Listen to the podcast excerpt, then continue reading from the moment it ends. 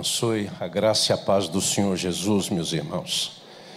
Eu queria lembrar que a primeira vez que eu preguei aqui foi em dois mil e nove, a convite do Ebenezer. Não vou dar as datas, não. A segunda vez foi substituindo o Hernandes. E a terceira vez foi substituindo o Jeremias. A quarta vez substituindo o Jeremias. Eu queria te sugerir que da próxima vez que você convidasse o Jeremias, você me consultasse antes, para ver se eu vou estar disponível, tá bom?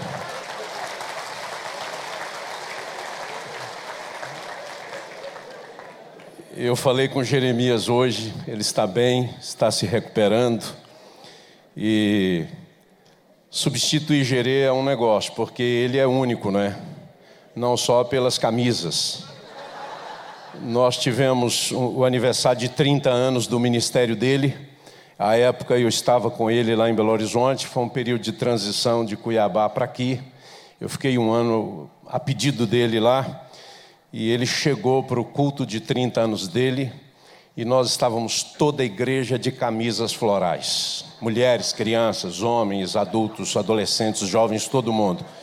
E eu estava à porta da igreja junto com um diácono.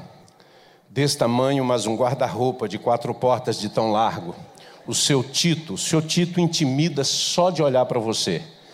E quando Jeremias chegou para o culto das sete e meia, que ele ia pregar em todos os quatro cultos do aniversário dele de trinta anos. E ele entrou, ele viu o seu Tito de camisa floral. O seu Tito só anda de terno.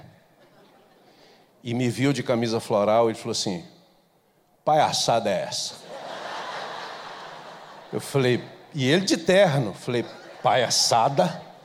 Palhaçada é você de terno. E ele voltou para casa e veio com uma blusa azul celeste, com quatro flores amarelas. Quatro. Elas eram tão grandes que tomavam a blusa inteira, as quatro. Foram tiradas mil e oitocentas fotos dos cultos. Jeré aparecia em todas com a camisa dele. Não é um negócio sensacional. É, eu sei que o estilo do Jerê é único, é, mas uma vantagem vocês não têm hoje. Eu sou mais bonito do que ele. E vamos então ao que nós temos que fazer. Obrigado pela confiança, Ebenezer. Ed René ontem nos abençoou profundamente com Tetelestai. Não resta nada para fazer, porque tudo está feito. O Ricardo... ministrou ao coração do povo de Deus aqui, lembrando que por vezes, mesmo tudo estando feito, nós fazemos tanto que nós nos desgastamos, nós nos cansamos, nós adoecemos e nós precisamos de renovação, de refrigério e de encher o tanque de novo. O Sérgio ministrou ao coração do povo de Deus, lembrando que ser relevante é ser parecido com Jesus Cristo. Que a relevância é necessária numa geração que zomba de Deus e das coisas de Deus. E que servir a Deus e falar ao coração do povo de Deus e falar à sociedade sem Deus exige ser parecido com Deus, ter a mente de Deus, fazer diferença na sua própria geração. Queridos, eu quero falar hoje sobre o serviço, hoje à noite. Porque Deus não nos salvou, como ouvimos aqui ontem, para nós irmos para o céu. Deus nos tirou do império das trevas e nos transportou para o reino do Filho do seu amor, a fim de que nós vivamos as boas obras que Ele preparou desde a eternidade para que nós andássemos nelas. Por isso Paulo, escrevendo aos Coríntios, que é o texto para hoje à noite, disse: eu de boa vontade me gastarei e ainda me deixarei gastar em prol das vossas almas. E Marcos em dez, quarenta e cinco diz que o próprio Filho de Deus, o Filho do Homem, não veio para ser servido, mas veio para servir e dar a sua vida em resgate por muitos. Paulo nos convida nessa noite, pelo seu exemplo como servo de Deus, a gastar a nossa vida sacrificialmente para abençoar outras pessoas. Jesus viveu assim, Paulo viveu assim, e nós somos instados pela palavra de Deus a viver dessa maneira. Parece uma contradição, um dos preletores falar de manhã que nós precisamos renovar as nossas forças, que nós precisamos renovar o nosso bom ânimo, que nós precisamos de uma renovação interior. E à noite vem alguém dizer que nós precisamos gastar a nossa vida para abençoar outras pessoas. Mas assim é o Evangelho. O Senhor Jesus Cristo veio e Ele se gastou, Ele se deu, Ele se entregou, Ele viveu e Ele viveu a ponto de morrer, a fim de que nós pudéssemos ser alcançados para Deus. Jesus veio para servir. Ele se tornou gente como nós mesmos. Jesus se revestiu de ossos, de pele, de cabelos. Jesus tinha sangue correndo nas suas veias. Jesus virou gente, teve fome, teve frio, sentiu sono, cochilou no barco. Jesus precisou dormir para se tornar exatamente como eu e como você. E não somente isso, Ele descende de gente como aquela gente que está em Mateus capítulo um. Gente complicada, gente como nós mesmos. E Ele vem de uma geração de pecadores do ponto de vista humano, a fim de se identificar conosco, para poder nos servir e servir ao Pai como ser humano. Queridos irmãos e irmãs, o Senhor Jesus, quando deu essa palavra aos seus discípulos de dar a sua vida em resgate por muitos, foi num contexto interessante, se você estiver ao texto, atento ao texto da palavra de Deus. Ele estava com os seus discípulos, aproximaram-se dois deles, Tiago e João. E a mãe deles foi fazer uma, uma frente junto a Jesus e pediu que os seus filhos se assentassem uma à direita e outro à esquerda de Jesus no seu reino. O Senhor Jesus disse, se vocês soubessem o que vocês estão pedindo, vocês não pediriam. Mas eles insistiram e Jesus disse, vocês vão experimentar esse negócio aí. Mas o Senhor Jesus lhes afirmou que Ele veio para servir e não para ser servido. Esse texto é maravilhoso. O que eu vou lhes dizer, quem quiser tornar-se grande entre vós, será esse o que vos sirva. E quem quiser ser, ser o primeiro entre vós, será esse servo de todos. O que Jesus está dizendo é que servir engrandece. Servir enobrece. Os seus apóstolos ainda não tinham compreendido a dinâmica do reino. Eles queriam sentar-se um à direita, outro à esquerda. Eles queriam posição de autoridade. E a coisa que o servo de Deus mais pode ansiar de grandeza não é poder, é obediência. Porque quem busca poder, busca posição de autoridade, mas quem busca servir, busca obedecer. E Deus se agrada da obediência do seu povo. Uma vez eu acompanhei um jovem da igreja aqui em Campinas, ainda no começo do meu ministério, há trinta e cinco anos atrás, e fui à escola de cadetes, ele estava se formando, e ali no paredão de agulhas negras estava escrito, cadete, aprenda a obedecer para poder comandar. Irmãos, eu fico imaginando como é que vai ser no céu, porque aqui tem muito cacique. Aqui tem muita gente em posição de liderança. Mas no céu não vai ter pastores. No céu não vai ter bispos. No céu não vai ter mestres. No céu não vai ter professores. E no céu não vai ter a quarta pessoa da Trindade. No céu não vai ter apóstolos. No livro do Apocalipse, os apóstolos aparecem no capítulo vinte e um, verso catorze, se referindo aos nomes dos doze apóstolos do Cordeiro que estarão nos fundamentos da muralha da Nova Jerusalém. São só doze lá. Não sei o que, que a turma daqui vai resolver e vai fazer. Mas lá não tem. Agora, a Bíblia diz, em Apocalipse vinte e dois, três, os seus servos o servirão, contemplando a sua face, e assim na sua fronte está o nome dele. Não terá apóstolo no céu, mas terá servo.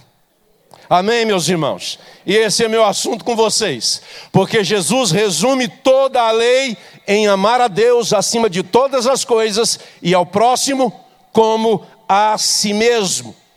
Amar é servir. Quem serve, ama. A Bíblia diz em Romanos cinco, oito que Deus prova o seu próprio amor para conosco, pelo fato de ter Cristo morrido por nós, sendo nós ainda pecadores. Não foi por mérito, foi por amor. Por amor ele veio, por amor ele serviu, por amor ele se entregou e assim ele viveu. Se você lembra bem do encontro de Jesus com a mulher samaritana, João capítulo quatro, verso três, diz que descendo da, saindo da Judeia, ele subiu em direção à Galileia, e o verso quatro diz que era-lhe necessário atravessar a província de Samaria. Se você estudar todo o texto, você não encontra uma razão para justificar a necessidade dele passar por Samaria. Por quê? Samaria é o lugar mais difícil. Samaria é o centro da região da Palestina. Samaria é região montanhosa. Ele poderia costear pela costa do Mediterrâneo, regiões mais planas, e chegar com maior facilidade. A única razão para ser necessário Jesus passar por Samaria é que à beira do poço de Sicar, ele vai ao meio-dia encontrar-se com uma mulher. E quando ela chega para buscar água ao meio-dia, muito provavelmente por ser uma pessoa desprezada naquele contexto, ela já estava no quinto relacionamento com um homem. O Senhor Jesus aproxima-se e lhe pede água.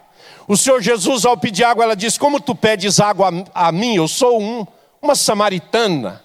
E Jesus disse: mulher, se tu souberas quem fala contigo, tu lhe pedirias e ele te daria a água da vida. Resumindo a conversa, o Senhor Jesus sabia que a sede daquela mulher era uma sede de alma. Relacionamento nenhum pode satisfazer o sentido da vida na alma de uma pessoa. Somente em Jesus Cristo alguém pode ser plenamente feliz. Uma mulher só pode ser plenamente mulher em Cristo Jesus. Um homem só pode ser plenamente homem em Cristo Jesus. A humanidade é alguma coisa que só Jesus viveu e ele quer compartilhar conosco, porque ele é completamente livre de toda forma de mal e ele deseja encher a nossa alma dessa água da vida que é ele mesmo. A mulher disse: Senhor, dá-me depressa dessa água para que eu possa beber e nunca mais vir aqui. E Jesus disse: não é dessa água que eu te falo. Então ela entendeu e disse: onde é então que eu encontro Deus? É aqui em Gerizim, no templo de Jeroboão, ou é lá em Jerusalém, no templo construído por Salomão, reconstruído por Herodes? E Jesus diz algo absolutamente devastador para a instituição religiosa.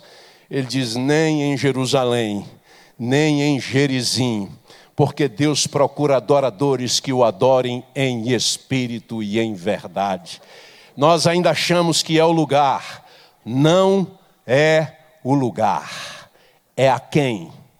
E não é somente a Deus, é a questão do serviço. O serviço não é onde, o serviço não é o quê, o serviço é a quem, meu querido irmão. O Senhor Jesus veio mostrar que não é Gerizim, não é Jerusalém, é a mulher que está à beira do poço. Eu quero te dizer que ela é o protótipo, o arquétipo de todas as pessoas que têm sede de Deus, e que a religião de Gerizim não mata a sede, a religião de Jerusalém não mata a sede. Só um encontro pessoal com Jesus pode matar a sede de uma pessoa assim.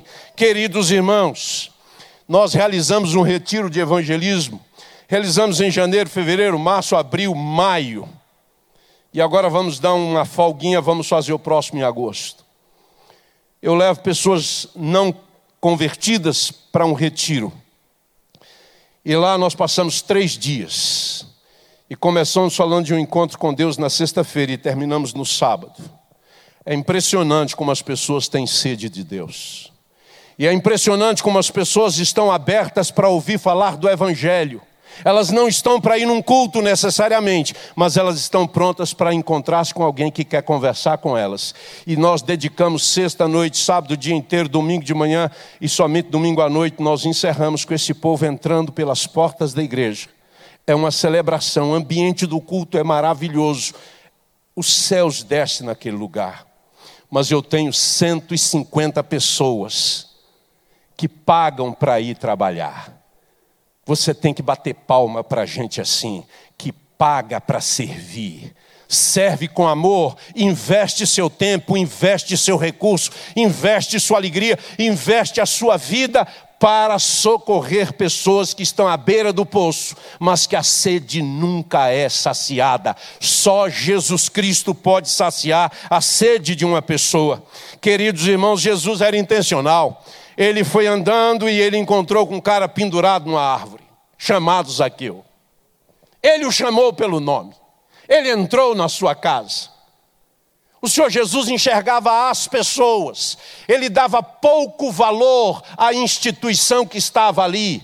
Ele chegou a dizer que aquela instituição era tomada de hipocrisia. Eles viviam de máscaras. O Senhor Jesus enxergava as pessoas. Ele nasceu para as pessoas. Jesus veio morrer pelas pessoas. Ele veio a este mundo por minha causa e por sua causa. Ele veio servir. E toda a vida de Jesus foi por causa de pessoas. Ele foi ao deserto de Gadara, lá em Lucas, em Marcos, capítulo cinco. Se você atentar para a história do endemoniado de Gadara, você vai se apaixonar por Jesus ainda mais, porque no capítulo quatro de Marcos, verso trinta e cinco, diz que o Senhor Jesus entrou no barco, atravessou para o outro lado da margem do lago de Genezaré, o mar da Galileia, e lá em Gadara ele pisou firme nas areias daquela, daquela, daquele lago e caminhou em direção a um homem possesso. E aquele homem se ajoelha aos seus pés e declara que ele é o Filho de Deus. Ele expulsa o demônio. E depois de expulsar o demônio daquele homem, os demônios eram uma legião. Ele então diz para o homem, agora vai para a tua casa e anuncia o que o Senhor te fez. Ele diz, não, mas eu quero entrar na tua equipe. Eu quero ir contigo aonde o Senhor for. Ele disse, você vai me servir, servindo a sua família, servindo aos seus amigos, servindo a sua geração. Vai e faça isso. E ele foi. Jesus entrou no barco e diz a Bíblia que ele voltou para o outro lado. O lago de Genezaré é grande, gente. Jesus atravessou só porque do outro lado tinha alguém se cortando com pedras, tinha alguém descabelado, fétido, unhas grandes, mais bicho do que gente. E ele vai ali porque para Deus gente é gente, gente não é bicho. Gente não é depósito de demônio, gente foi feito para ser santuário do Espírito Santo. Jesus se esforça e vai, atravessa aquele lago e depois volta de onde saiu, porque tinha uma pessoa precisando de socorro. Tudo é por causa de pessoas. Eu fico olhando aqui no Hagai, um batalhão de gente trabalhando. Gente para todo lado de colete. Gente de várias partes desse país. Gente que se dispõe a servir sem receber nada. Gente que se dispõe a acordar cedo e dormir tarde para te dar um bom atendimento aqui. Eu fui à Coreia para uma conferência em noventa e cinco. Eu levantava todos os dias, cinco da manhã. Abria a porta. No quinto dia eu já estava assim, dizendo, não é possível que esses coreanos... Acordei quatro e meia da manhã. Abri a porta. Eles trabalharam seis meses, os jovens coreanos. Seis meses eles trabalharam. E deram toda a renda para custear as minhas despesas naquela conferência em noventa e cinco. Toda a minha alimentação, toda a minha estadia. Eles trabalharam para que os congressistas do terceiro mundo não gastassem além da sua passagem. Serviram, trabalharam, deram o seu tempo para nos servir. Nós precisamos, irmãos, reconhecer aqueles que servem entre nós, aqueles que carregam o piano, aqueles que trabalham, mas não têm nome, aqueles que não aparecem, mas dão sustentação ao ministério da igreja, desde aquela pequena igreja, lá nos rincões desse país, aos grandes templos, nas grandes cidades, homens, mulheres, casados, solteiros, viúvos, separados, adolescentes, crianças, jovens, tanta gente dedicando o seu tempo para servir.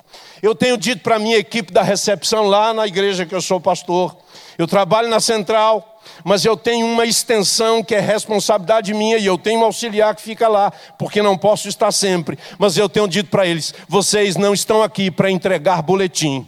Vocês não estão aqui simplesmente para dizer boa noite. Vocês estão aqui para receber as pessoas cheios da graça de Deus e com espírito de oração. Vocês são importantes, porque quando a pessoa passar por vocês, eles já passaram por alguém que orou por eles, a fim de que Deus fale aos seus corações do púlpito. Vocês são da recepção, mas vocês são servos de Deus. Vocês não me servem, vocês não servem à igreja, vocês servem ao povo de Deus. E quem serve ao povo de Deus, serve ao próprio Deus. Porque Jesus não disse, façam para mim. Ele diz, quando vocês fazem a um desses pequeninos, vocês fazem a mim.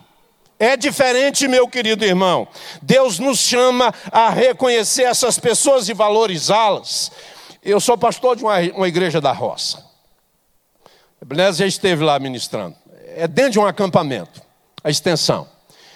Então nós temos muita área para estacionar e é árvore para todo lado, é muito bonito. E eu quando chego para o culto domingo à noite, porque à noite eu vou apenas lá. E eu vou chegando, sempre que eu vejo o colete da turma do estacionamento lá embaixo, eu me alegro muito. E aí eu encontro um empresário de colete. E aí eu paro o carro, eu abro a janela e eu o cumprimento. E eu digo, varão, bênção demais, sustância. Essa expressão é de Jeremias, mas colou porque a gente é muito amigo. E sustância. Então eles criaram uma figurinha minha que eu estava pregando com os braços abertos. E escreveram sustância embaixo. Então tudo que eles querem dizer na igreja diz assim, não, sustância, ou seja, vai acontecer. Né? E eu abro a janela do carro e digo assim, varão, sustância, hein? Obrigado por servir. Por organizar de maneira que o estacionamento caibam mais pessoas, de maneira que todos sejam atendidos. Essas pessoas estão me servindo. E quando elas me servem, elas servem ao Senhor. Quando eu a sirvo, ela, eu a sirvo, eu também estou servindo ao Senhor. Uns dias atrás, minha esposa não esteve bem, precisou ficar em casa, não conseguia ir à igreja, sofrendo dores na área subescapular. E um irmão chegou para mim e disse assim, o nome dele é Luciano, é um empresário, ele, ele tem uma empresa de equipamentos para a indústria mecânica em São Paulo. E ele chegou e disse assim, pastor, o que, que tem Maura? Eu, eu disse, ele falou assim, ah, então ela está em casa. Eu falei, tá, está se recuperando. Ele disse, pastor, olha, eu queria fazer um, um jantar para vocês, uma comida para vocês na segunda-feira, amanhã, pode ser? Eu falei, Luciano, fique à vontade. Ele falou, não, pastor, porque sempre que tem alguém na igreja que adoece, eu faço questão de preparar uma comida e levar na casa dessa pessoa. Na segunda-feira, a Aline tocou o interfone lá no nosso prédio, e eu desci, e ela veio com uma bandeja enorme, com esfirras pré-celestiais. Vai ter, viu? É bom, hein? Minha esposa amou a esfirra, e nós tomamos um lanche ali. E ela disse, pastor, eu não quero. Eu falei, vamos subir. Ela, não, pastor, o Luciano está fazendo ainda um lote de esfirras para o irmão Hélio, que operou o joelho. E ele mora lá no Ouro Verde. Como é longe, nós ainda temos que levar na casa dele. Pensa bem, gente, é empresário, trabalhou o dia inteiro em São Paulo, chegou o fim de tarde, foi para a cozinha, simplesmente para abençoar alguém que está em repouso. Isso é servir, irmão. Isso é servir a Deus. Às vezes a gente acha que servir a Deus tem a ver com templo, não tem. Tem a ver com pessoas. Irmãos queridos, Jovens que dedicam sua inteligência, sua força, seu vigor, para que outros fiquem melhor, para que outros conheçam a graça de Deus, o Evangelho de Jesus Cristo. Idosos que, já não tendo muitas forças, oram, intercedem. O ano, dois anos atrás eu estive em Indianápolis para uma assembleia da igreja. Encontrei o reitor com quem estudei, noventa e dois anos. Ele disse, preciso ver você, e eu fui até o hotel onde ele estava, porque não nos encontramos no auditório, e lá conversamos quinze minutinhos. E ele perguntou por Maura, perguntou por Mateus, ele sabe o nome de todos os seus ex-alunos, os nomes das esposas e o nome dos filhos de todos os seus ex-alunos, com noventa e dois anos de idade. E eu disse para ele assim, Reverendo Wood, eh, e Dona Margaret, como está? Ele disse assim, ela já está bem debilitada, já não fica mais conosco, porque o cuidado com ela é intenso. Ela está numa casa, eu vou todos os dias visitá-la. E essa semana, visitando-a, ela disse assim, ó, Elton, eu não me aguento mais, Elton, por que que Jesus não me leva? Eu estou muito cansada, por que Jesus não me leva? A resposta dele foi fenomenal. Ele diz, Margaret, se ele não te leva, certamente que é para você aproveitar e orar. Ore pelos nossos filhos ministeriais. Ore pelas esposas dos pastores. Ore pelos filhos deles. Ore, Margaret, porque se o Senhor não te levou e você não pode mais andar, e você está nessa casa de repouso, aproveite esse tempo para ficar diante do Senhor e chore pelos nossos filhos. Isso é servir. Irmãos queridos, o Senhor... Certa feita foi abordado por um homem importante, ele era um, um escriba, ele era um, um homem da lei, e ele disse, Senhor, o que, que eu faço para herdar a salvação? E o Senhor Jesus diz, olha, eu vou te contar uma história. Contou a história do bom samaritano. Irmãos, aqueles tipos que aparecem ali, o ladrão é... É aquele cara que passa pela vida, aquele tipo que passa pela vida só arrumando confusão, só arrumando problema. Mas o levita e o sacerdote é o tipo que passa fugindo dos problemas. Ele não quer compromisso. Ele finge que não vê. Ele passa de largo. E o samaritano, que era exatamente o que o escriba não imaginava que Jesus pudesse dizer que era, foi o sujeito que fez o que Deus espera que nós façamos, porque ele parou, viu, se, inter... se importou, serviu aquele homem, passou remédio nas suas feridas, o colocou sobre o seu é, jumento dois ponto zero, levou para o hotel, hospedou, pagou a conta e disse, se tiver alguma coisa, é na minha conta que você debita. Muito bem, Jesus disse, quem te parece ser o próximo deste homem? Ele disse, o que usou de misericórdia. Jesus disse, então vai lá e faz isso, porque é isso. Servir é usar de misericórdia. Misericórdia é colocar o coração na miséria do outro. Servir é se importar com quem precisa à luz dos ensinos de Jesus. E Paulo nos aponta o caminho desse serviço como uma resposta às necessidades das pessoas. Ele diz, de boa vontade me gastarei, ainda me deixarei gastar em prol da vossa alma. Ele diz, eu de boa vontade. Logo, servir é uma escolha pessoal. Você só escolhe servir se você quer servir. Eu de boa vontade. Essa era a diferença entre o samaritano e os religiosos do templo. Os religiosos, eles só estavam dispostos a servir à escala deles, do lado de dentro do templo. Eles só estavam interessados naquilo que dizia respeito à liturgia da sua fé.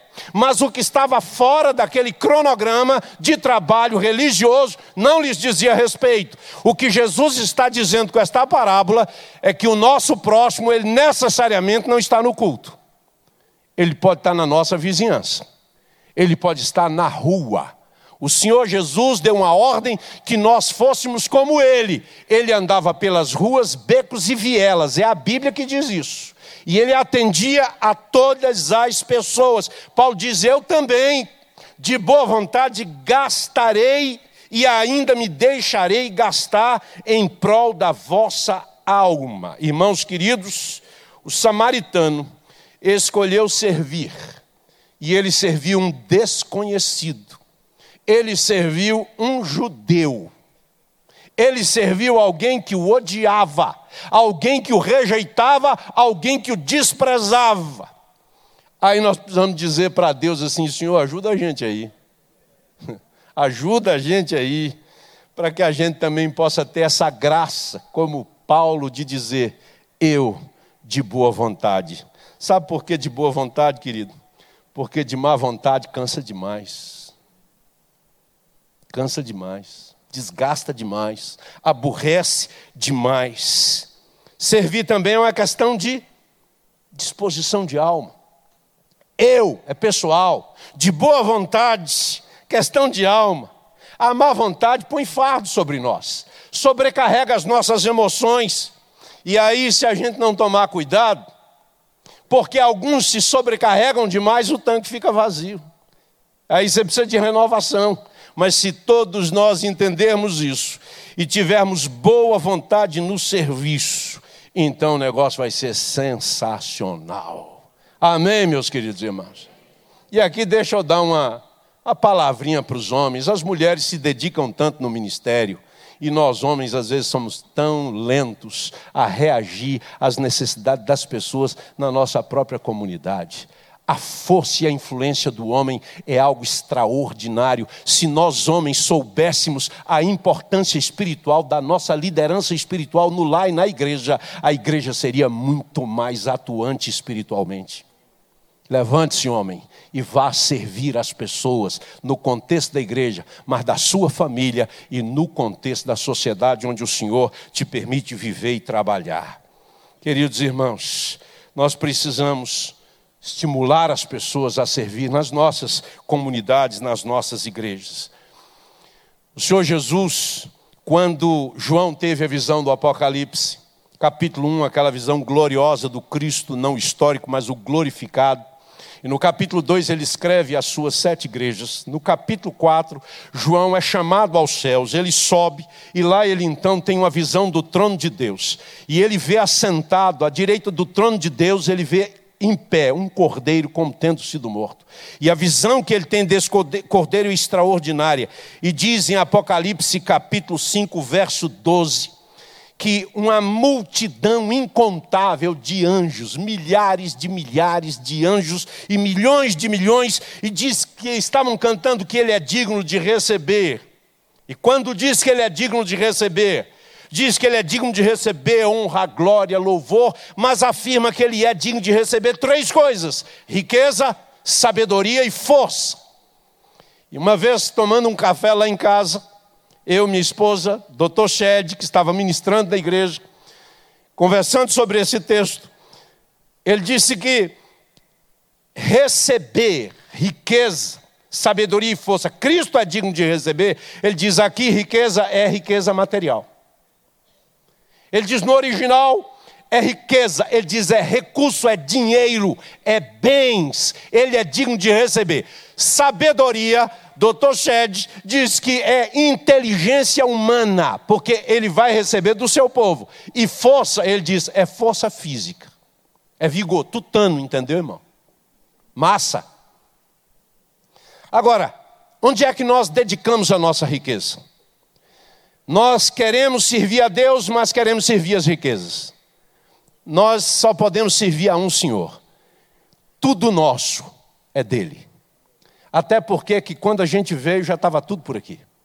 E nós não vamos levar nada. Você já ouviu dizer que caminhão de mudança não acompanha enterro. Né? Você não vai levar nada. E você pode investir aí no, no Hagai, não pode não? Com maior paixão e determinação, pode. Porque a nossa riqueza, ela deve ser revertida para a glória de Deus. E a glória de Deus está nas pessoas, porque glória é presença. Se Deus está presente na vida das pessoas, a glória de Deus está entre nós. Deus deseja que você cuide de pessoas, que você abençoe pessoas, que você se importe com pessoas, de maneira que você dedique sua riqueza, sua inteligência e sua força física, para que pessoas sejam abençoadas. Cristo não veio para o templo em Jerusalém. Ele veio para as pessoas em Jerusalém. Ele não veio para o templo. O Senhor Jesus, ele entrava no templo, mas João diz que ele veio para os seus. A igreja precisa, utiliza o templo. Mas tudo que está montado aqui é por sua causa. É por você. É pelo povo de Deus. É para te ajudar a se inspirar mais. É para te encorajar. É para te desafiar a servir com mais excelência. O curso de liderança avançada é para nos ajudar a aprimorar as nossas habilidades que Deus nos deu. É por causa de você que existe esse tipo de serviço. Tudo que Jesus sofreu, tudo que Jesus passou, tudo o que Jesus encarou, ele encarou e passou por minha causa, por sua causa, por nossa causa. Ele veio para os seus. Ele nos amou quando nós ainda não tínhamos notícia dele. Uma vez um jovem se aproximou de mim, um jovem senhor. Eu tinha pregado sobre dons espirituais no domingo e ele me procurou no meio da semana. Ele era novo convertido. Ele foi para a classe preparatória de batismo e eu fazia questão de ser professor nessa classe, para ter contato com os novos. E a esposa dele se preparou para o batismo e ele, muito desconfiado, me disse: eu gostaria de ficar por causa da minha esposa. Tudo bem? Falei: claro, você está certíssimo. E ele sentava-se ao lado dela e durante todo aquele processo de, de aulas com... Com a turma, aí veio o batismo, nós fizemos uma, uma festa antes do batismo, fiz um churrasco na beira de uma piscina com eles, e nós comemos o churrasco, cantamos, foi uma festa. E ele lá junto com a esposa. A esposa batizou, depois foi para o discipulado, e aí acabou a turma dela, ele um dia chegou e falou assim: ô pastor, é o seguinte, eu posso continuar na turma? Eu falei assim: não, sua mulher já saiu. Ele falou: não, mas é o seguinte, não é por causa dela não, é por minha causa. É porque, ouvindo tudo que eu ouvi, eu ganhei a convicção que não tem como eu ficar sem Jesus na minha vida. Eu quero seguir nessa classe. Falei: já está matriculado. Ele foi batizado. Ele foi batizado. E até hoje nós mantemos contato. Um dia ele disse assim: pastor, o senhor pregou sobre dons espirituais, eu não sei qual é o meu dom. Eu falei para ele: vamos conversar mais. E seguimos conversando. Eu falei para ele: o que, que te apaixona? Ele falou: pastor, eu vivo um momento diferente, esquisito, que eu nunca vivi. Eu falei: o que é? Pastor, não posso ver um mendigo na rua. Eu começo a chorar, pastor. Eu quero parar, eu tenho que comprar comida, eu tenho que fazer alguma coisa. Eu falei: sei.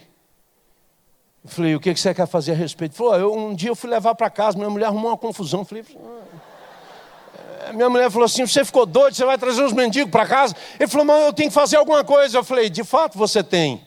Mas você precisa de sabedoria para fazer isso. Não é sábio levar um mendigo para sua casa. Sua casa não é lugar para você levar um mendigo. Eu falei: está te incomodando? Tá. Eu falei assim: então vamos fazer o seguinte. Aqui na igreja é classe média para alta.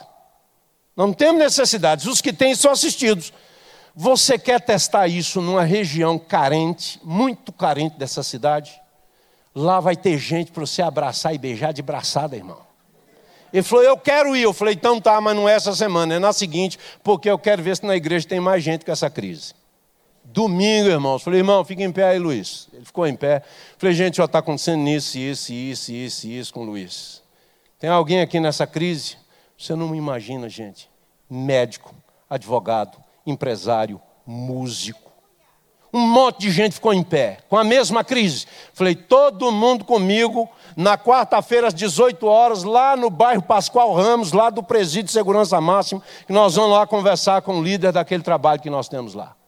Disso nasceu um projeto que existe até hoje na Igreja Presbiteriana Central, chamado Projeto Maná, onde pessoas são assistidas, crianças recebem instrução, curso de música, curso de informática, é, orientação nutricional e uma igreja hoje organizada. Por quê? Porque um moço, o coração ardeu de servir, de saber qual é o seu dom e como é que ele poderia servir pessoas. Meus queridos irmãos, o Senhor Jesus nos chama a servir e a oportunidade é contínua.